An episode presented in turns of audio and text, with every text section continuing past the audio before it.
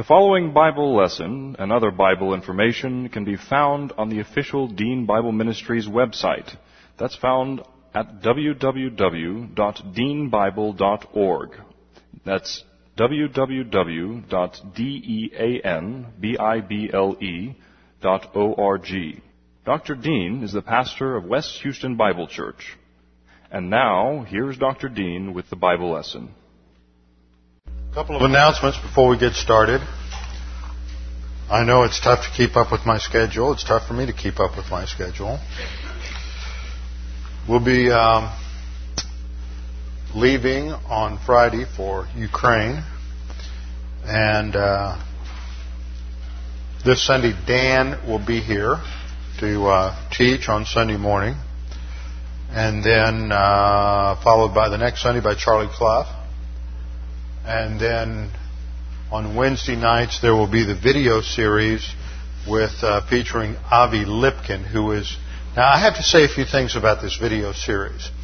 Avi Lipkin is a member of the Israeli Defense League. He was originally from somewhere in the northeast in America, moved to Israel in the early 70s, and uh, has lived over there. It's a very interesting testimony. I can't remember. A lot of it's covered in the first tape, but he. Uh, uh, he was brought up in a home. I think his his parents and grandparents, many of his family were killed. I don't know about his parents, but many of his family were killed in the Holocaust. So he was always taught to hate Gentiles. And then somewhere around 1991, through a series of events, he got the opportunity to. He was in America and he was invited to go to a uh, Christian church. He never thought he would ever do that. And he went to one that was of all places in New Braunfels, Texas.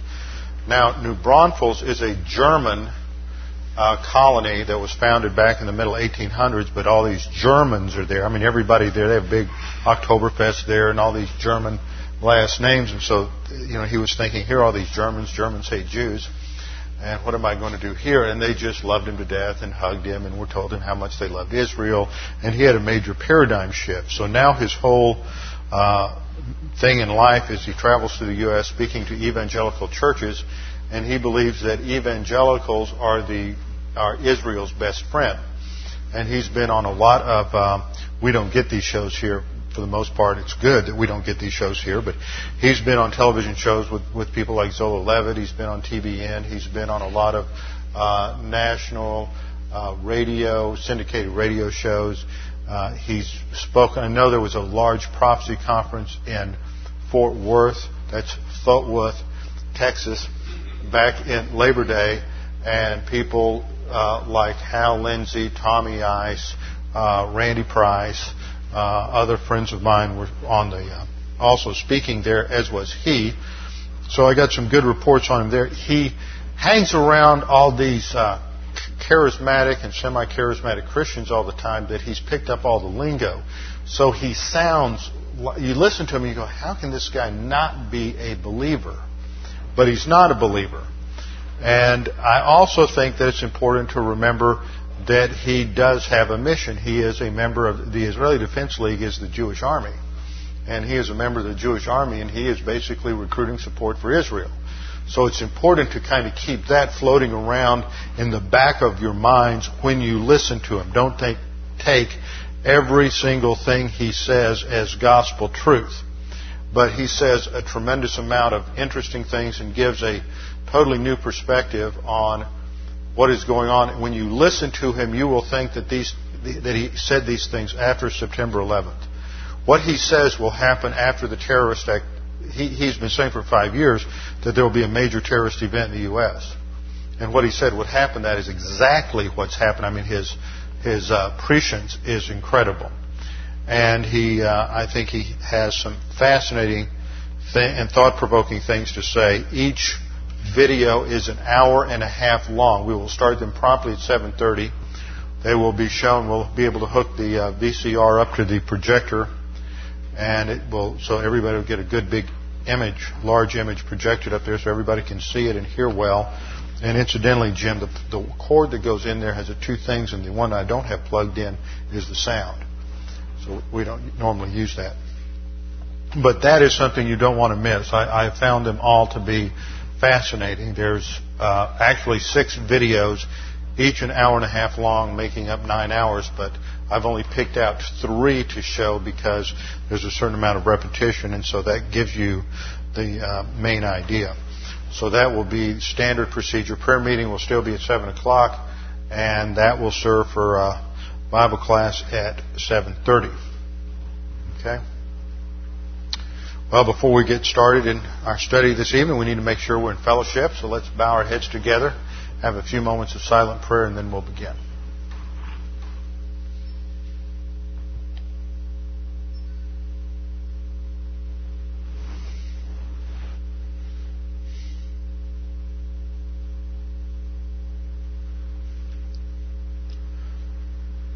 Father, we do thank you for this opportunity to gather together to study your word. We thank you for the freedoms that we have.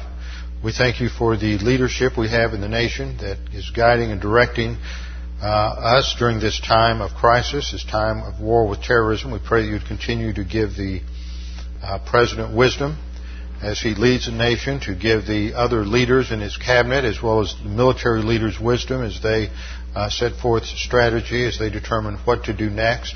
We pray for our enemies that they might be defeated and destroyed by our military. We pray that they would make mistakes. We pray that we would be able to find bin Laden and the others who are at the head of Al Qaeda and that we might be able to uh, remove them from the face of the earth.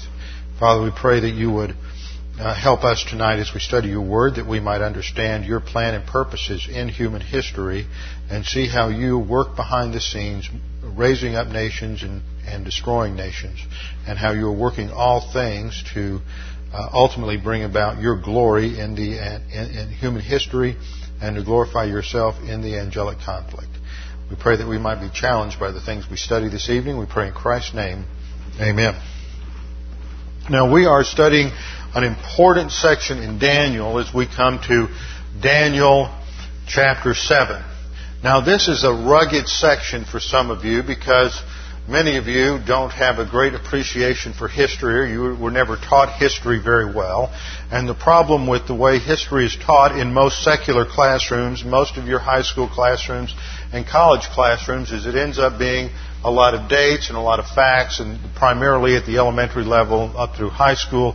The purpose is really to give people sort of a, a framework, but unfortunately it's taught in uh, not too effective manner.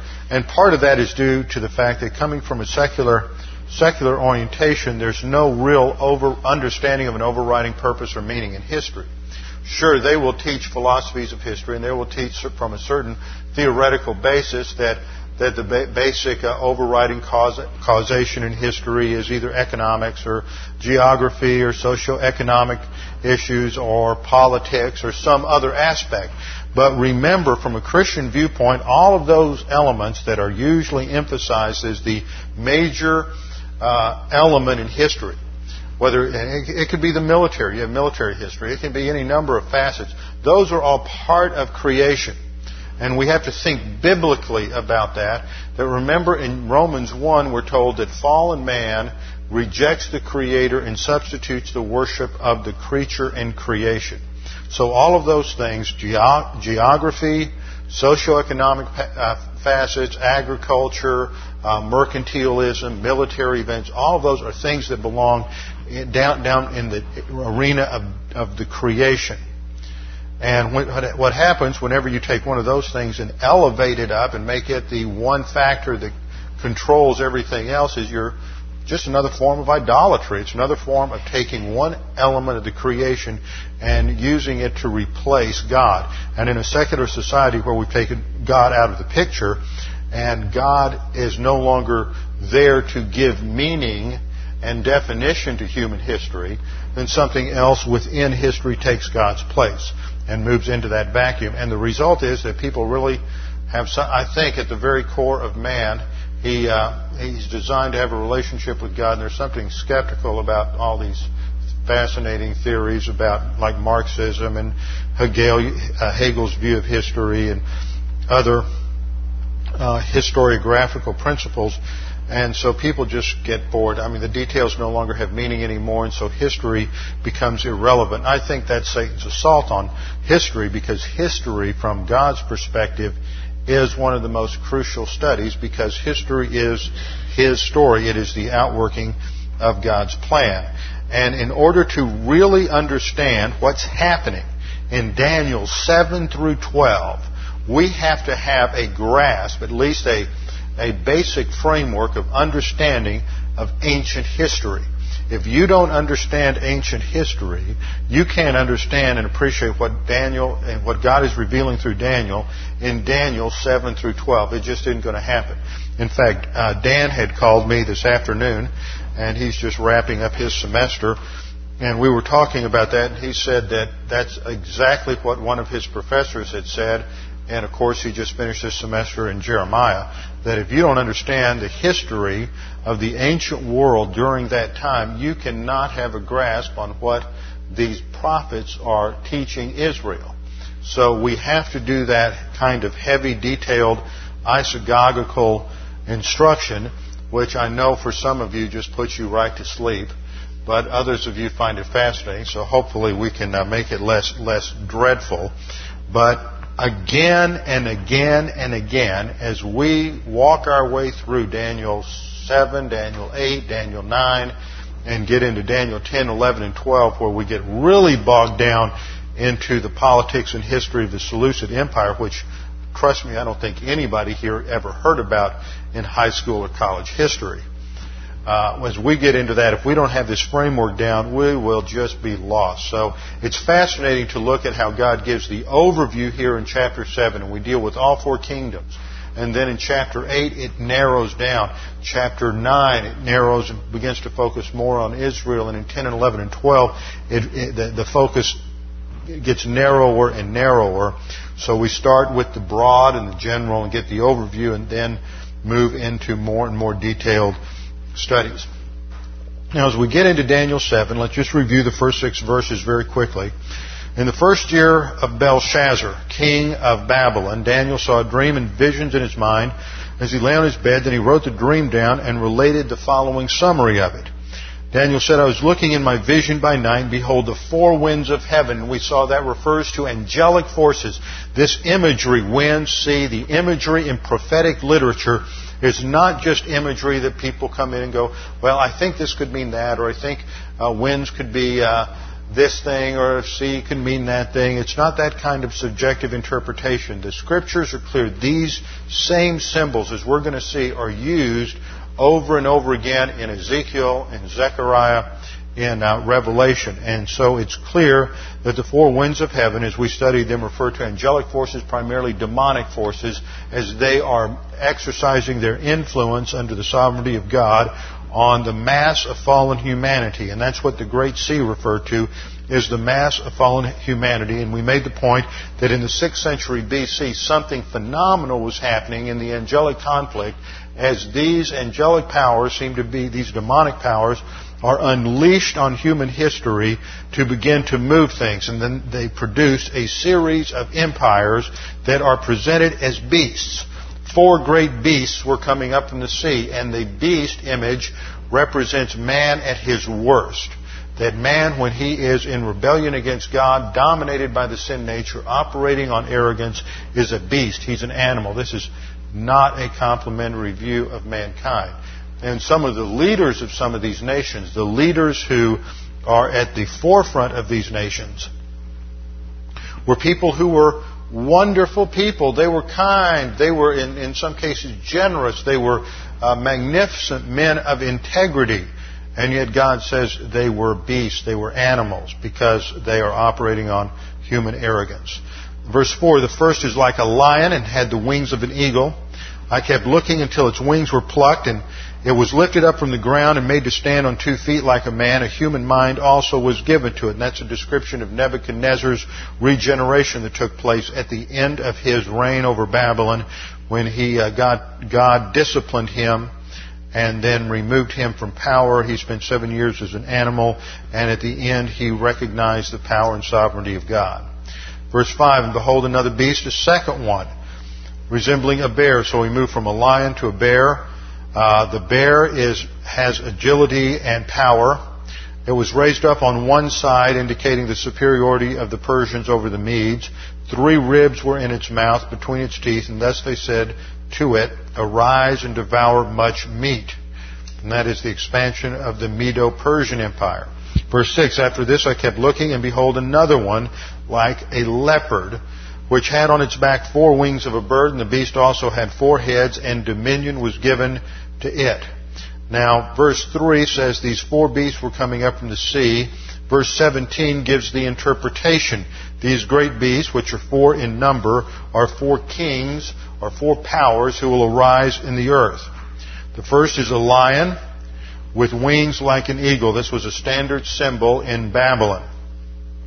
This is a map showing the basic expanse of the Babylonian Empire.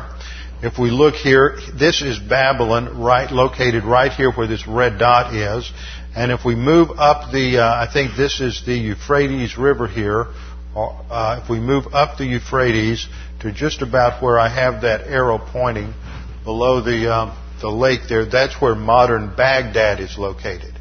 And one of the great debates that I haven't fully resolved yet in my own thinking is whether or not the Babylon, the Babylon pictured in Revelation 17 and 18 is a, merely a symbol that is a reference to Rome, or whether it is a that during the tribulation there will be a literal restoration of the city of Babylon. And uh, more and more studies are being done and uh, it's interesting that more and more dispensational scholars have been moving to a position that it is a literal Babylon that will be restored. There's fascinating evidence there, and eventually we'll get around to studying that particular issue. So the lion with the wings of an eagle represents the head of gold in the statue in Daniel chapter 2. The second was the bear which it represents the Media-Persian Empire as described in chapter 8 verses 3 and 4 and chapter 8 verse 20. Verse 5, Behold another beast, a second one resembling a bear. It was raised up on one side. Three ribs were in its mouth between its teeth. And they said to it, Arise, devour much meat. And in that expansion, they defeated, the Persians defeated Lydia, which is in the western part of Turkey, modern Turkey, the Medes and Chaldea. And this led to a major problem that we began to study last time. It created a military situation between the Persians and the Greeks because the Greek had colonists on that western shore of, of um, Asia Minor or Turkey. And this brings the problem of the leopard, which is the third beast. After this I kept looking, and, and this is verse 6. After this I kept looking, and behold, another one like a leopard, which had on its back four wings of a bird. The beast also had four heads, and dominion was given to it. So this is the fourth beast, and relates to the male goat in chapter 8, verse 5. While I was observing, behold, a male goat was coming from the west over the surface of the whole earth without touching the ground, and the goat had a conspicuous horn between his eyes. And then in verse 21, the shaggy goat represents the kingdom of Greece. And the four horns were replaced. The one that was broken off, the one broken off was Alexander's, we studied last time, replaced by four kingdoms that emerged from his kingdom as it was divided between four of his generals. Now here we have a map of the ancient world at that time. The area shaded in green is the, uh, in green here and sort of this aqua color all the way down to Egypt was really the Media-Persia Empire. They did conquer the Lydian Empire, the western half of Turkey here, but along the coast in towns like uh, Sardis, Ephesus, and on down along the Mediterranean were various Greek colonies. Right about where that D is in Sardis was where Troy was located of the famed Trojan Wars as described in the Iliad and the Odyssey.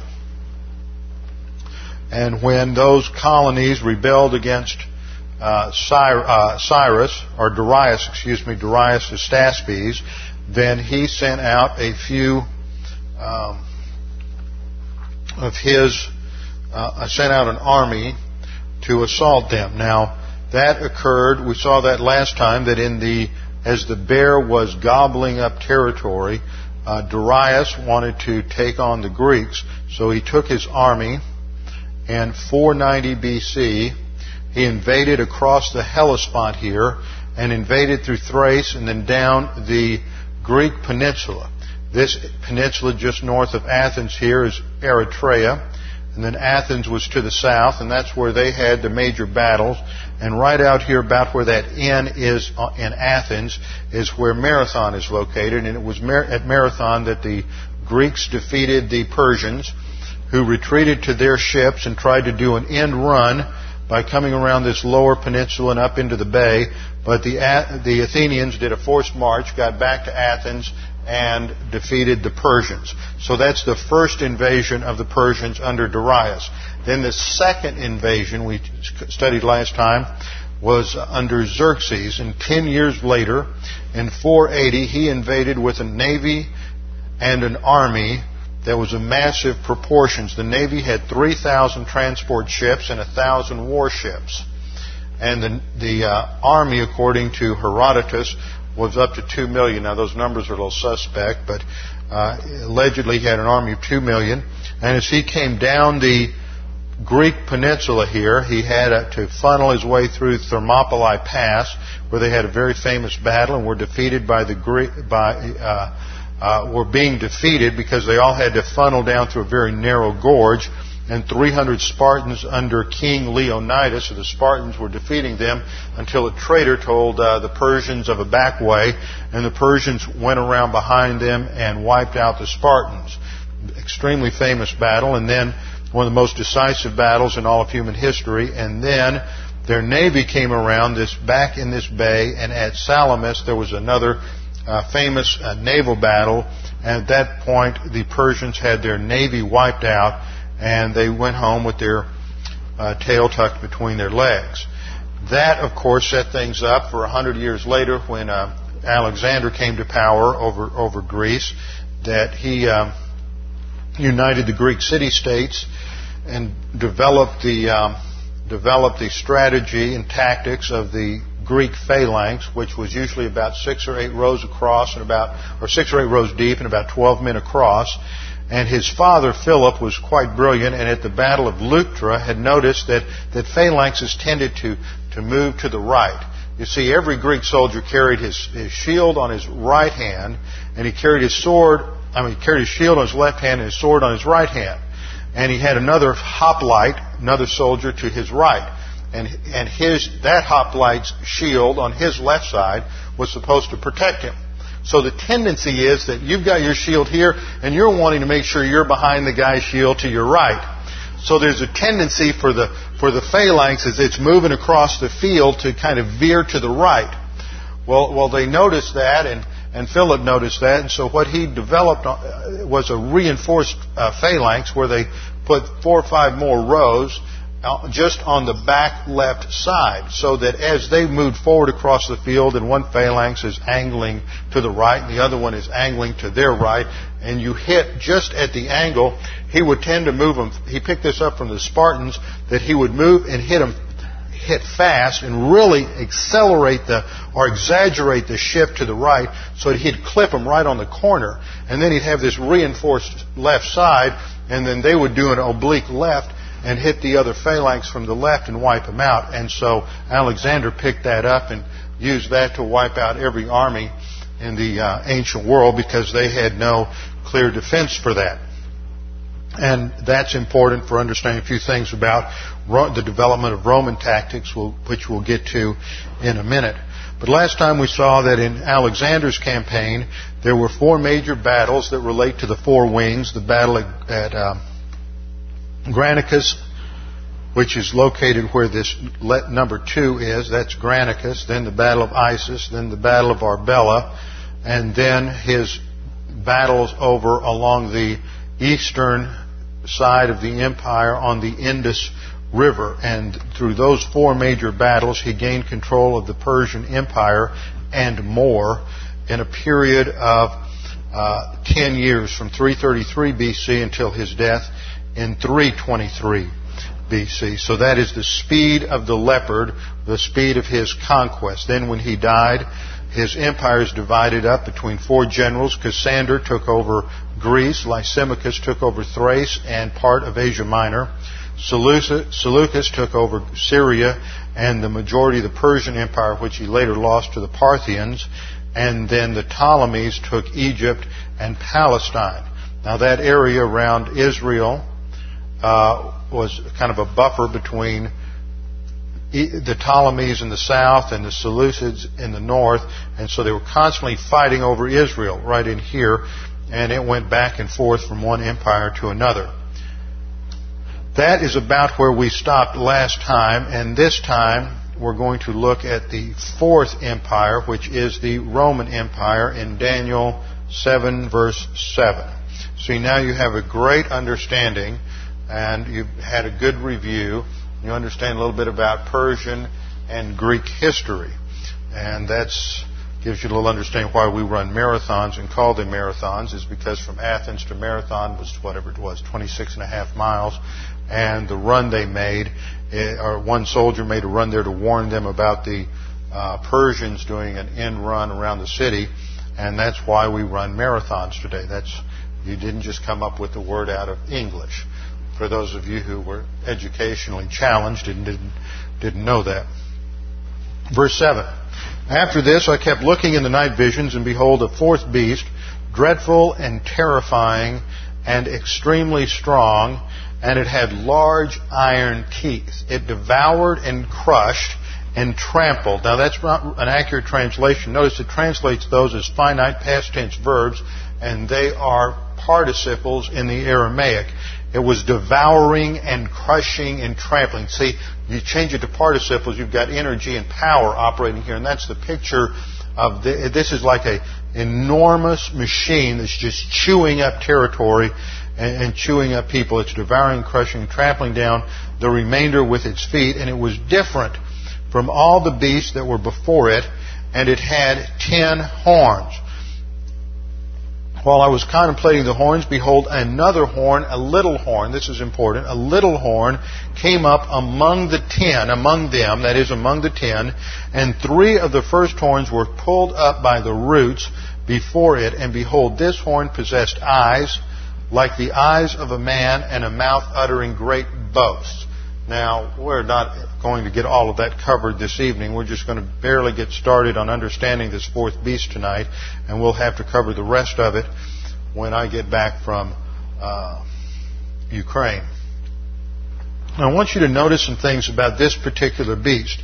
It's described, there, there are six characteristics given about this beast, and uh, let's uh, list them. First of all, it's said to be dreadful and terrible. Second, it's exceedingly strong. That means its strength, its power, its military might exceeds that of its predecessors. Third, it has enormous iron teeth. Fourth, it's devouring, crushing, and trampling, its continuous action. Uh, fifth, it has claws of bronze, as described in verse 19, which we'll look at in just a minute. It is said to be different from all the previous beasts, and it had ten horns. Now, the the um, are there seven points there? Dreadful and terrible, exceedingly strong. Third, enormous iron teeth. Fourth, it dev- was devouring, crushing, and trampling. Fifth, it had claws of bronze. Sixth, it's different from all the previous beasts. And seventh, it had ten horns. Now, what made it different from the previous beasts?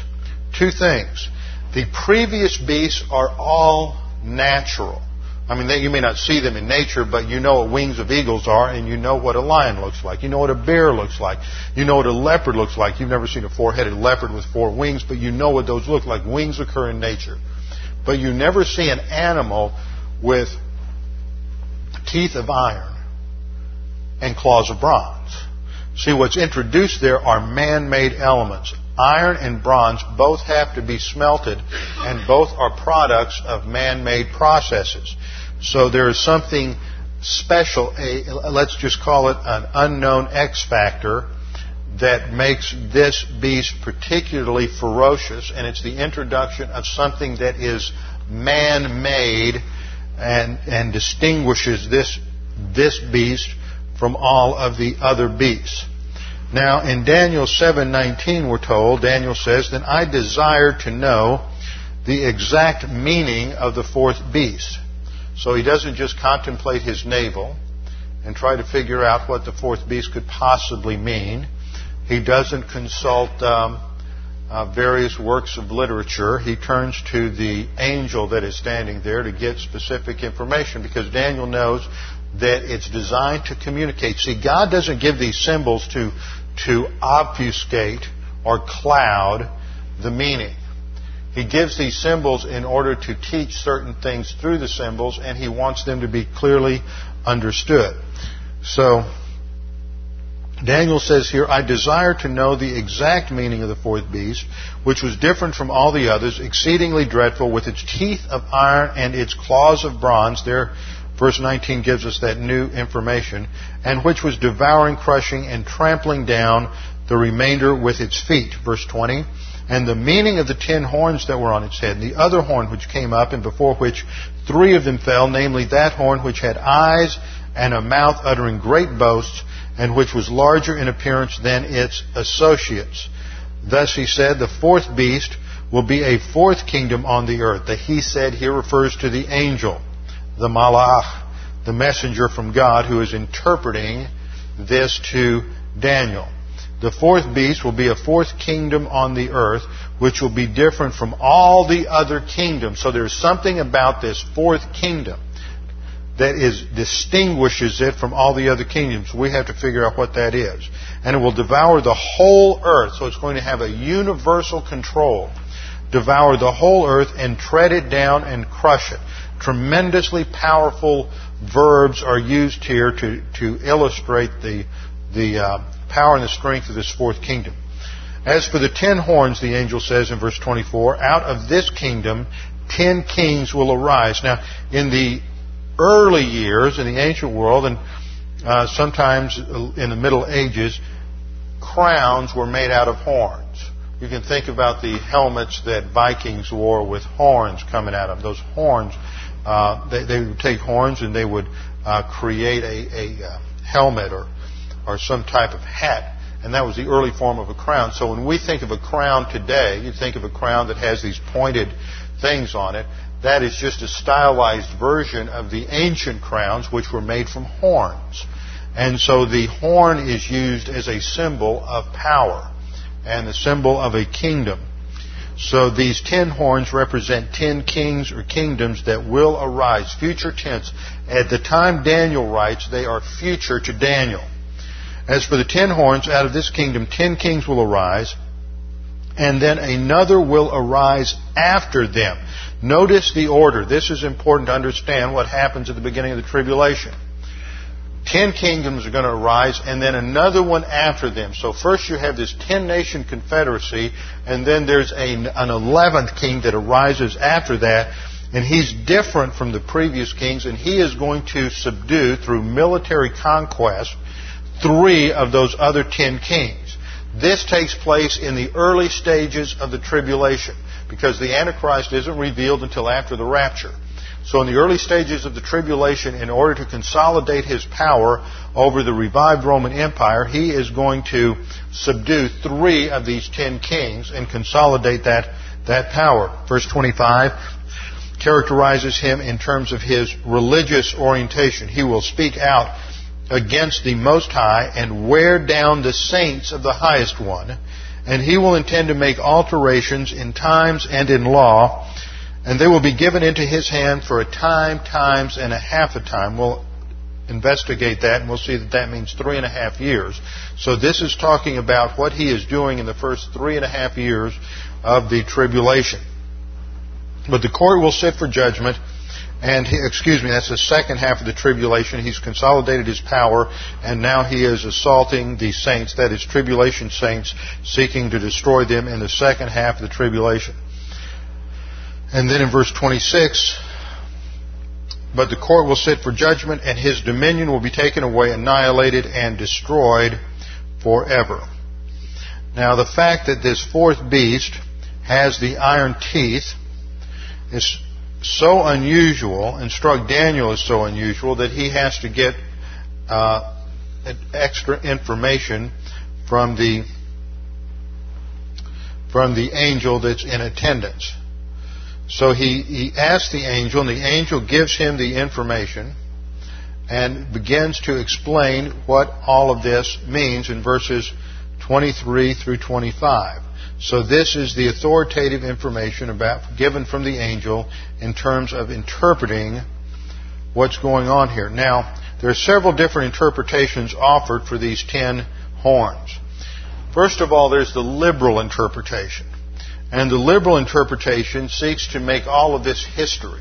So for the liberal, the ten horns, they try to squeeze this into the Greek Empire, not the Roman Empire, because I, I, briefly touched on this. You may not remember it, but briefly covered the fact that the, the liberals want all of this to be history. So the first kingdom's Babylon, the second kingdom's a Median kingdom, third kingdom's a, a, a, a Persian kingdom, and the fourth kingdom is Greece.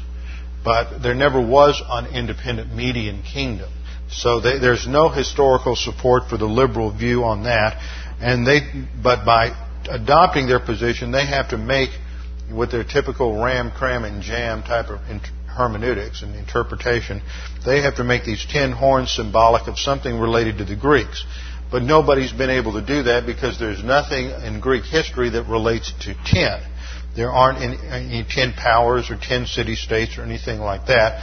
And so it can't relate to the Seleucids or the Ptolemies. Remember, the Greek Empire is broken into four segments, and that easily relates to Cassander, Lysimachus, Ptolemy, and uh, the Seleucids.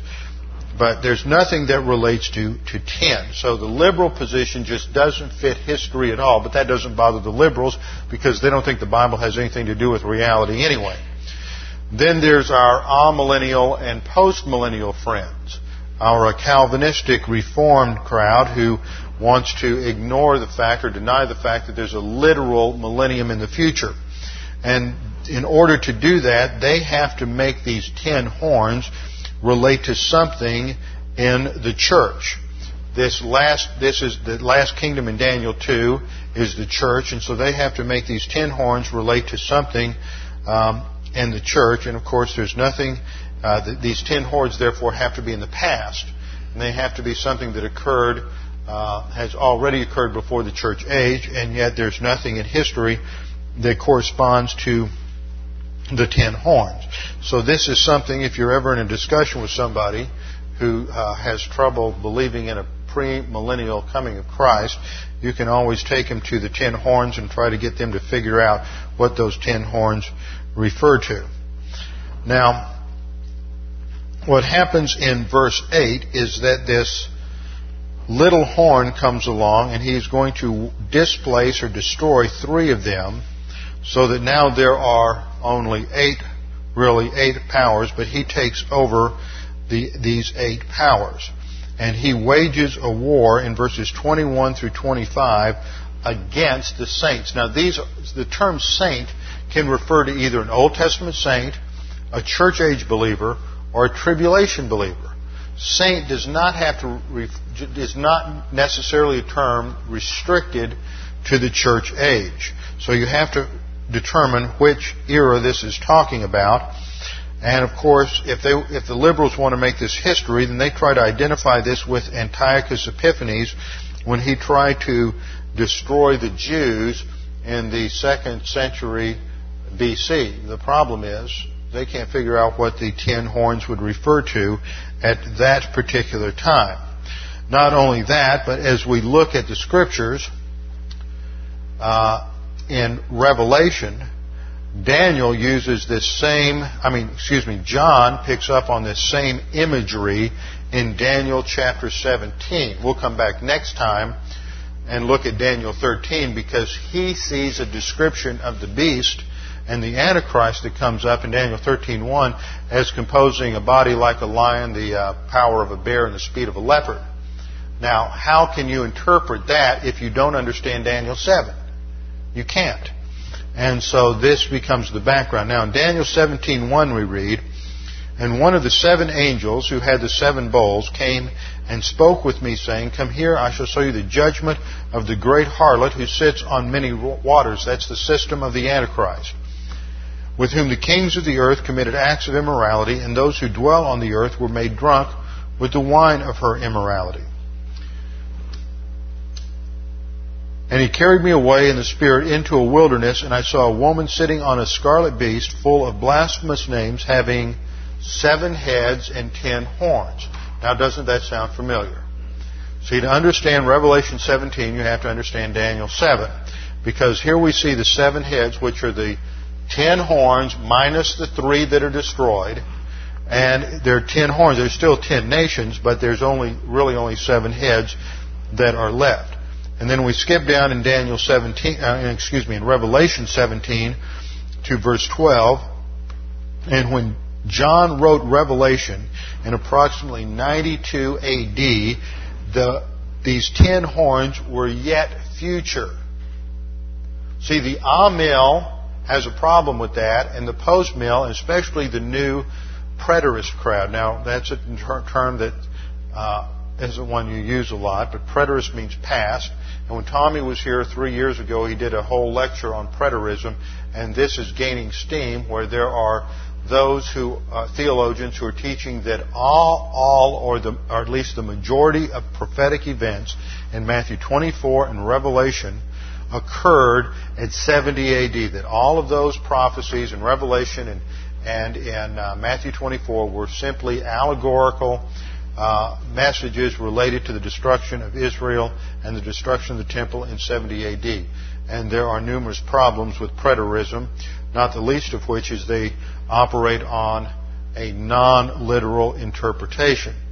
But when uh, John wrote Revelation, see, one of the things they have to do is make the writing of Revelation much earlier than it has been traditionally uh, set up. And, and the Revelation is traditionally viewed as having been written about 92 to 94 AD, and now they're trying to say, no, it was really written about 60 AD.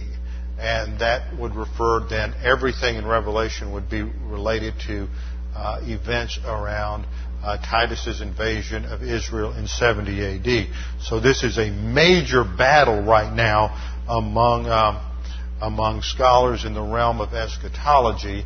And one of the uh, younger guys, who's a member of the pre-trib rapture study group, where I was last week, is writing his PhD dissertation at Dallas Seminary on the uh, date of the book of Revelation, which we're all looking forward to uh, with much anticipation because he is going to uh, really nail down some, some issues for us in this ongoing battle. Now, we miss that out here, but every time I go to these meetings, apparently in the real world out there, outside of New England, uh, where people have, uh, uh, at least outside of southeastern Connecticut, where people have Trinity Broadcasting Network and all the other idiot, heretical, uh, Christian broadcasting systems, and they get Christian radio. There are major battles over this apparently going on in the Christian talk shows and Christian radio, and you have major speakers like R.C. Sproul, who um, uh, got a national or international ministry and radio ministry, and he's now teaching a preterist view, as are many others. So we miss out on some of the fun here. So I just have to let you know that in case uh, someday you ever slip out of this little enclave and you run into some of this. And not to mention the fact that we probably have a bunch of tapers out there who are hearing it and need a little ammunition in their day-to-day battle.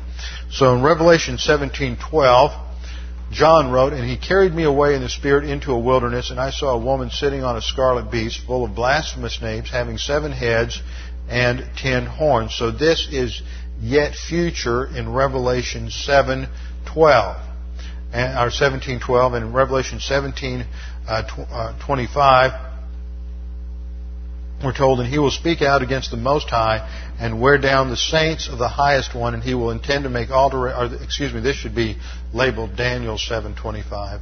He will speak out against the Most High and wear down the saints of the highest one, and he will intend to make alterations in times and in law, and they will be given into his hand for a time, times, and a half a time.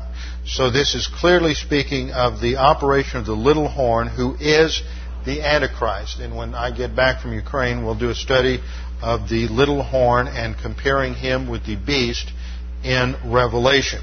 But right now, we just have to look at the historical aspect of the fourth beast as Rome. And before we do that, we need to introduce it with three questions we need to somehow answer in our study of Rome. First of all, We look back at this beast, he has teeth of iron and claws of bronze. That's a man made factor introduced into this empire, and we need to determine what that might be. So the first question is what is the man madeness, the man made X factor of the fourth kingdom?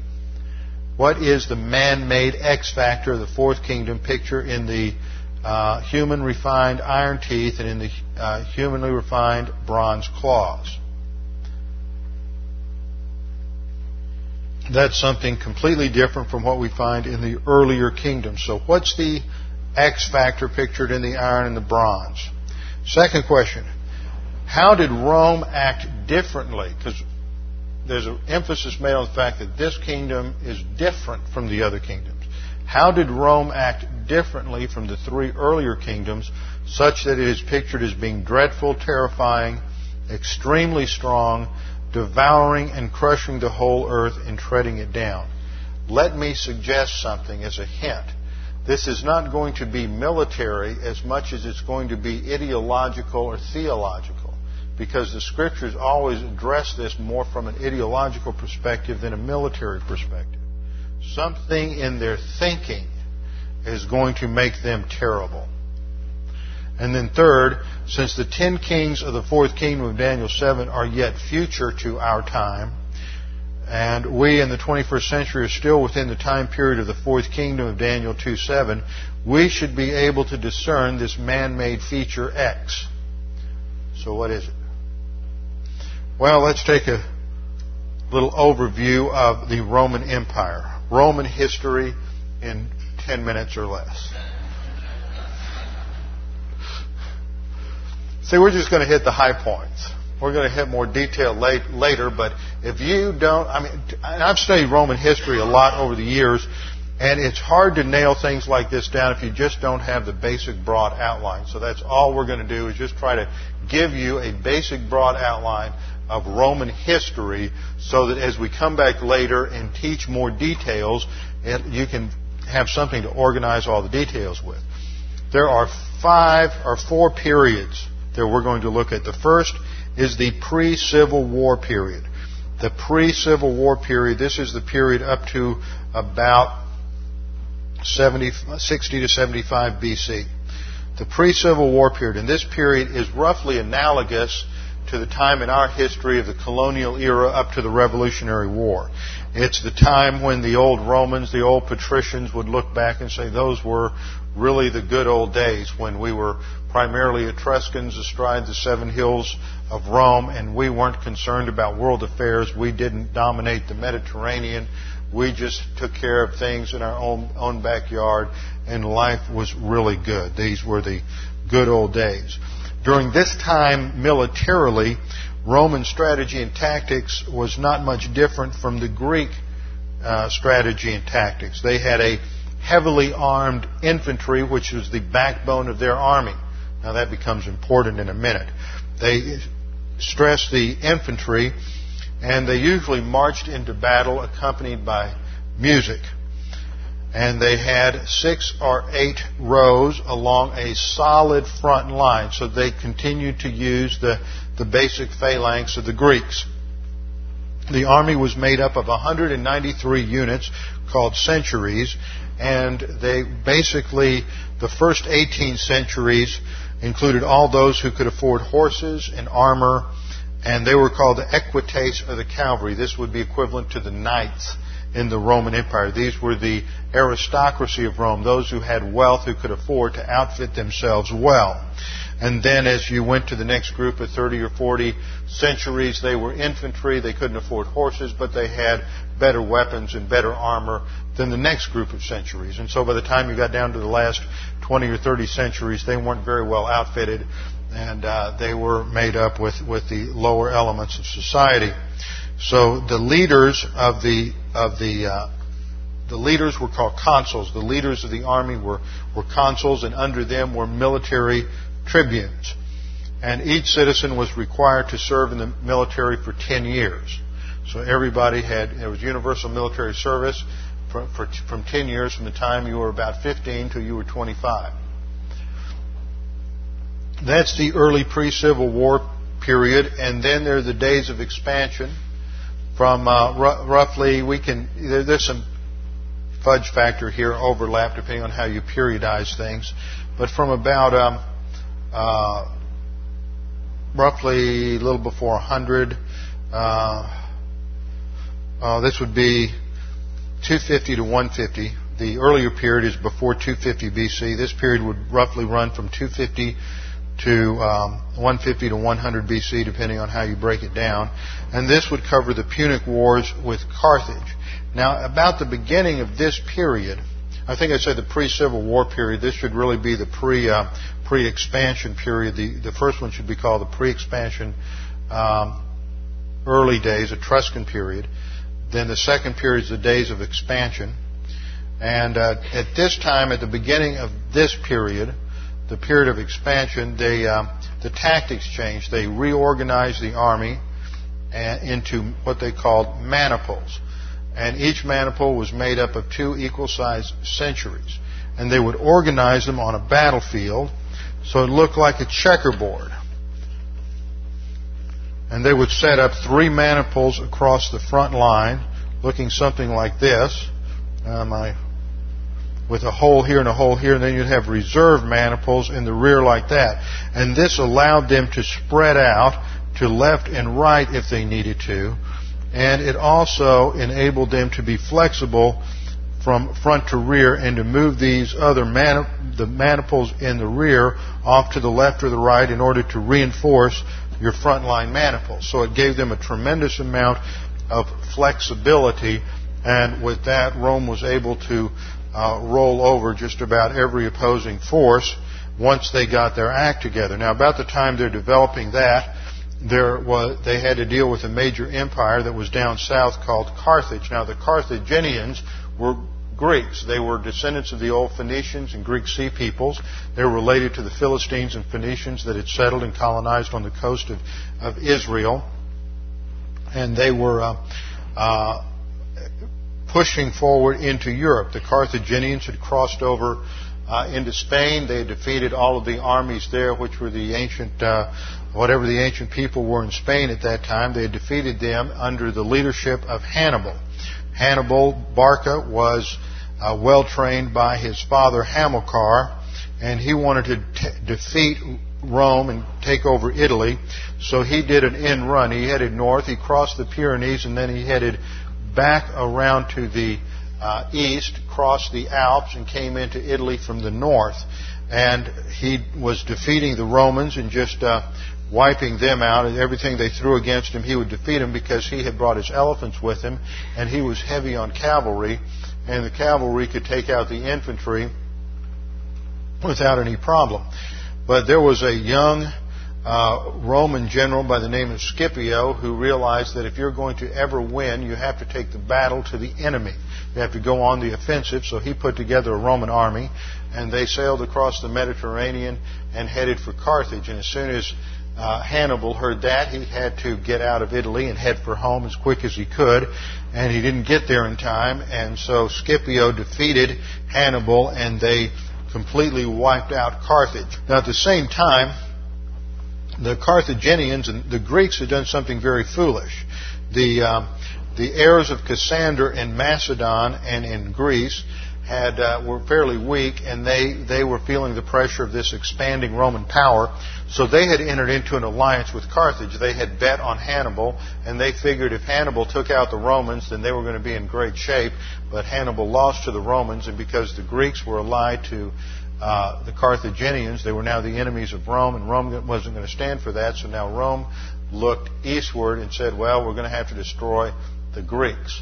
So at this point, Rome headed east, conquered Greece, and then they had to go around and wipe out the other colonies, the other Greek Greek colonies, the Seleucid dynasty, and the, then head down to Egypt and take out the Ptolemies. And so when it was all over with, all of a sudden Rome woke up one day and the Mediterranean had become a Roman lake. Now they didn't set out for world conquest, but that was all the sort of the result of the uh, Punic Wars. That, that's the technical name for the wars with Carthage. Then you have the period of the Roman civil wars, the period of the Roman civil wars, where you have Julius Caesar coming back from uh, his conquest of Gaul and uh, Britannia, and he is uh, told not to come back to Rome, so he took his army and he defeated the other major Roman army in the field over in Spain, and then together they marched on Rome, and he had himself appointed as emperor. Now, he was really a populist who was catering to the masses. And as usual, whenever you have any politician who is spouting phrases where they're going to give more power, more money to the people, usually more power and more money ends up in their pocket. So always watch out for the populace.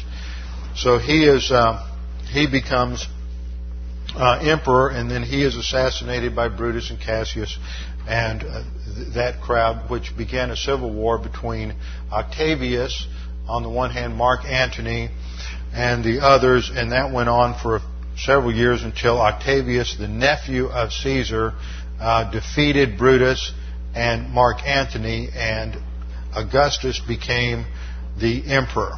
And this occurs in 38, uh, 30 BC, and Augustus Caesar is a brilliant man, a genius, who redefines Rome and establishes, he basically establishes the constitution of Rome and the political organization of Rome, which enables Rome to survive for almost a thousand years.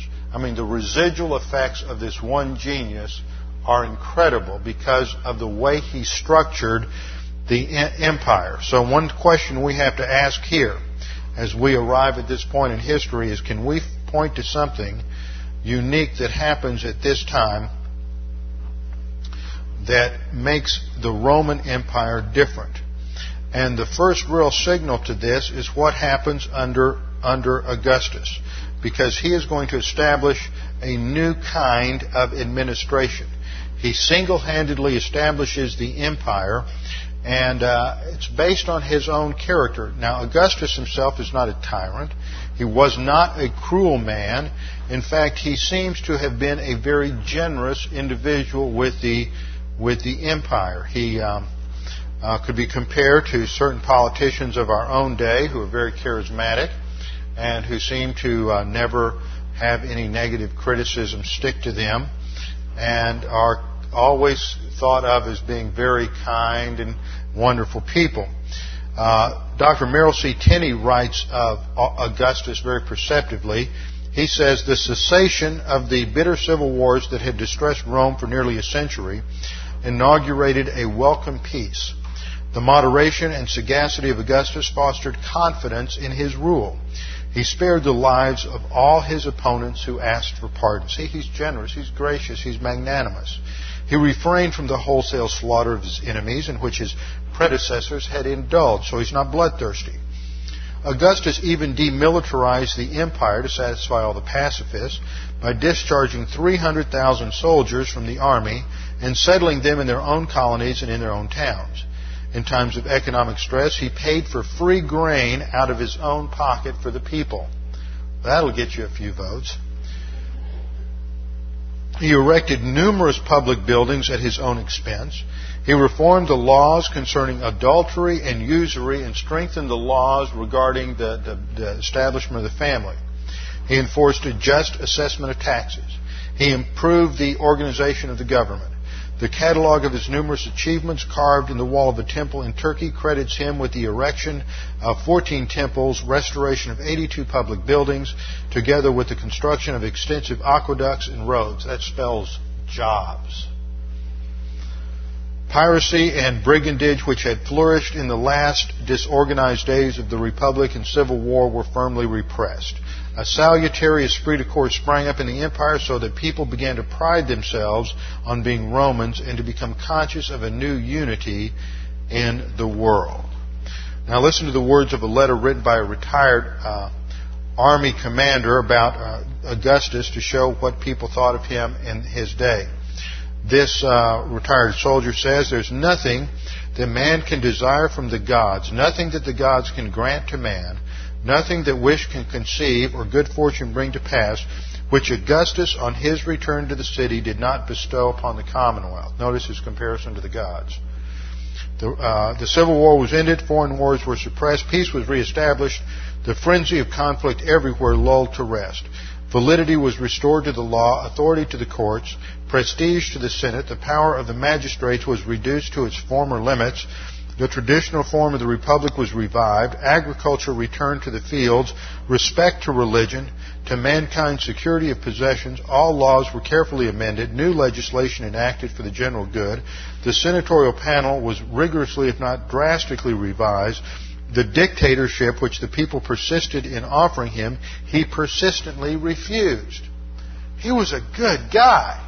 It was a golden age in the Roman Empire, and he refused to be a dictator. He gave power back to the Senate. But in its place was the deification of the emperor. See, what Augustus did was he took something that the, that the Greeks had developed under Aristotle and Plato. They were interested in developing the city state, what made good government. And he took the results of uh, political thought developed in Greece, and he wedded it to a Roman concept of law as absolute. But law that doesn't come from God as the creator outside of creation, it means that it comes from some authority in creation that supplants God or replaces God in the process. And that always happens. If you reject God as the source of absolutes, something is going to take his place. So what takes the place of God is the government. And the government becomes the ultimate reference point for values and absolutes.